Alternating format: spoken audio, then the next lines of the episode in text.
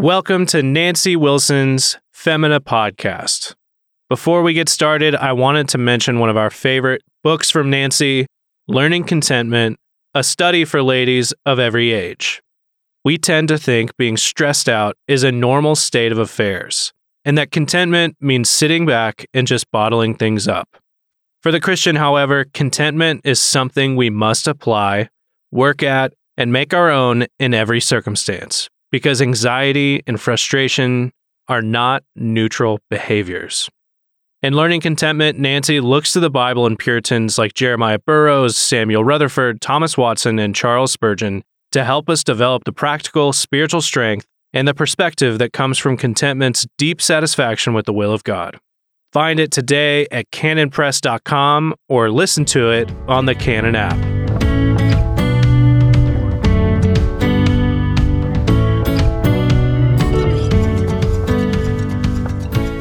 Welcome to the Femina Podcast. This is Nancy Wilson. Thanks so much for joining me today. Today we're going to pick up uh, verse 5 of 1 Corinthians 13. We're going to continue talking about Christian charity or Christian love as we extend it to our children. And so today, verse 5 love does not behave rudely, does not seek its own, is not provoked, thinks no evil. All right. First of all, Love does not behave rudely. The King James says, does not behave itself unseemly. I love that. Doth not behave itself unseemly, is not rude. How many times, ladies, have you seen mothers behaving in an unseemly manner, displaying rude manners toward their children, speaking loudly, counting, tapping their foot, blaming, arguing, threatening, and losing control in public? You are annoying me. I'm never bringing you with me again. I'm going to count to five. You know, on and on. And it's so embarrassing, right? Where do you think the children learn to roll their eyes and talk back and disobey, etc.? It's often, sadly, they learn it from their mothers. And I've seen mothers make fun of their children in front of other women, openly embarrassing them. I've seen and heard a mother complain loudly about her children or how many children she has in front of the children. And I've seen women share their children's failings in front of, of them and to others. And this is very rude and unseemly, and it's not kind and it's not loving, but it can be selfish and cruel. The children's behavior is your responsibility. So don't blame the kids. Don't threaten them. Confess your own rude, unseemly behavior to God and then seek the children's forgiveness if you have treated them this way. And I'm not talking about jolly teasing where everyone enjoys it, but there is a line and you should know where it is. There are times that you can tell a funny story about your child and they are beaming and they're enjoying it as much as you are. And they are loved by the story. They're feeling loved. But there are other ways that you can tell embarrassing things where they do not feel loved and they do not feel respected. They do not feel kindness. As our children were growing up, we had, I guess you could call it a rule, that you will not share embarrassing stories about your siblings, about the dumb thing they did yesterday, or the bad test grade they got, or anything like that. And this goes back to what I've said before about loyalty. It's like, no, that's unseemly behavior. And so, if you have done that, seek your child's forgiveness and seek the person's forgiveness who hurt you saying that. Now, in the grocery store, you can't go back and seek the entire grocery store all everyone's forgiveness, but if you know the sales clerk who heard you talking that way, I would tell you go back, find that person and say, "You may not remember this, but I was very rude to my children when we were here last time and I I've sought their forgiveness, and I just wanted to tell you I'm sorry. That was unseemly behavior. And let me tell you, if you go back and apologize to people, you will find that that is a great way to prevent it ever happening again. And so when you're in public and taking your kids out, it's not just your children that have to have good behavior, it's you. Have you ever seen a mother just marching on, the children are scraggling along behind them, and she's just not even paying attention? It's like, what kind of shepherd is that you got to you got to bring them along with you and keep your eye on them and give them this is what training and teaching is. So unless you're being having them follow along like little baby ducks, which fine, you can do that. But prepare them in advance and then don't get angry and shouting at them if they're out of line or distracted, etc. That's unseemly and rude behavior. Treat your children like they are you know, God's creation, that they are fellow Christians, your little brothers and sisters in Christ, and don't be rude or unseemly toward them. Love does not seek its own. Well, love doesn't insist on its own way. And a mom is to be giving herself away and teaching her children by example how to do this and how to not seek their own, but to seek the good of others. So don't, don't turn your home into persecution central.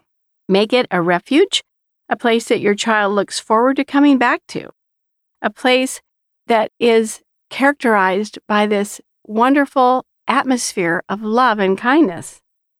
Have you ever met someone who has absolutely no good associations with the word home? And I have. It's heartbreaking. I have met people who have never experienced home in the best sense of the word because the home that they grew up in was unkind, unloving, and lacked charity, lacked courtesy, was cruel and critical. And so for them, home is, they just have no definition, no good definition of home. And there's so many people who have children growing up in their own homes in a hostile relationship with them. And so for these kids, home is a place that you try to get away from. You get as far away as soon as you can. And it's just a sad statement on what the home is like. It's full of criticism, it's full of rules, it's full of discourtesy. And, you know, if you think about it, if someone were listening into the way you're speaking to your children right now, would you be embarrassed or would you be fine with it? And so God is listening. God is hearing it all the time. So reel it in. And think about your schedule at home. It ought to be for the kids, not the kids for the schedule. Don't make a family time that the kids hate and dread. You know, where you're making everyone come sit down. It's Bible time. Sit down and be quiet and, you know, get your feet off the couch and don't look at your sister that way. And, and so family time is just is a horrible time.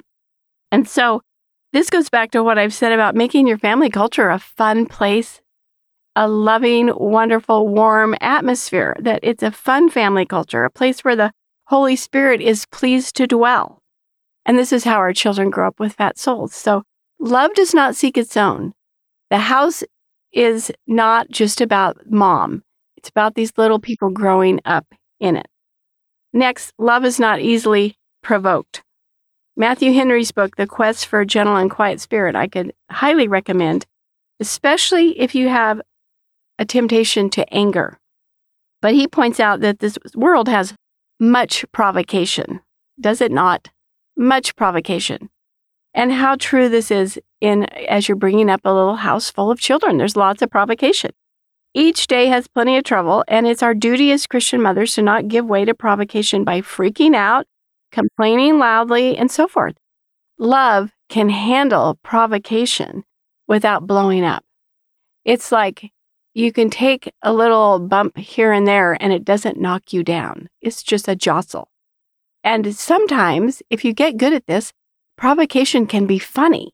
You can turn it into a great story instead of getting frustrated by it, that things aren't working out as you had planned.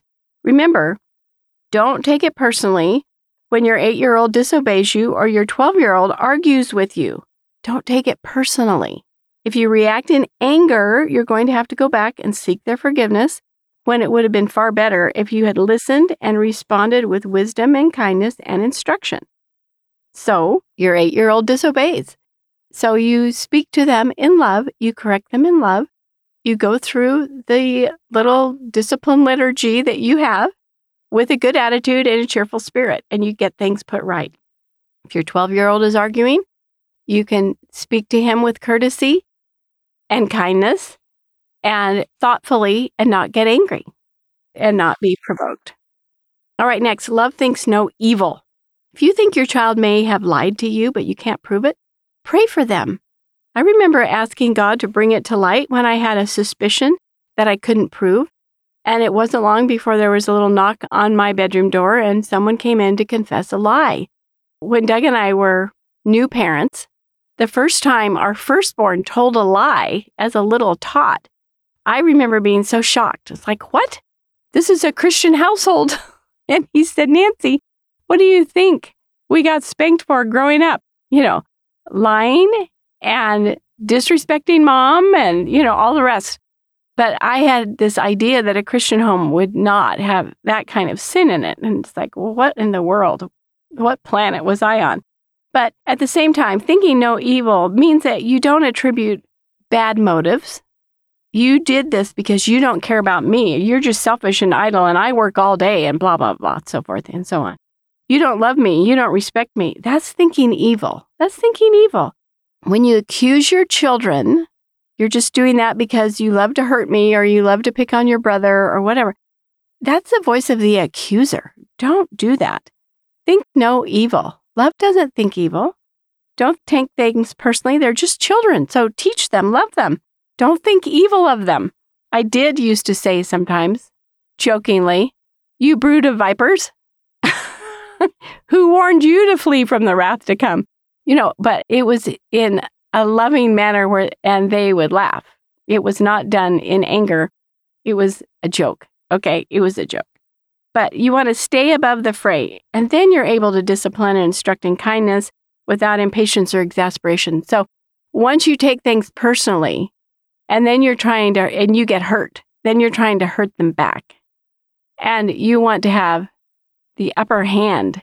You want to be full of the Spirit. You want to be praying for supernatural love, and you want to respond in a biblical manner. And if you need time, say, honey, you go to your room for a few minutes and I'm going to go to mine. And and then we'll we'll talk. Or let's just stop right now and pray. Or, you know, whatever. If you need a minute to get your perspective, then take it by all means. But don't don't speak without without a thought and don't attribute evil motives.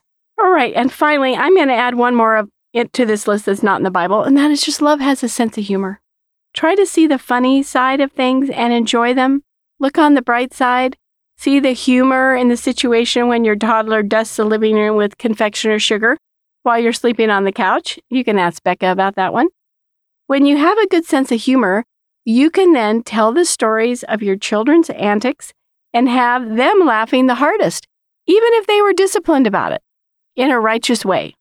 They will treasure those stories later because they were loved and instructed and enjoyed and blessed through them. So, thank you for joining me today. May God bless you as you love your kids. See you next time.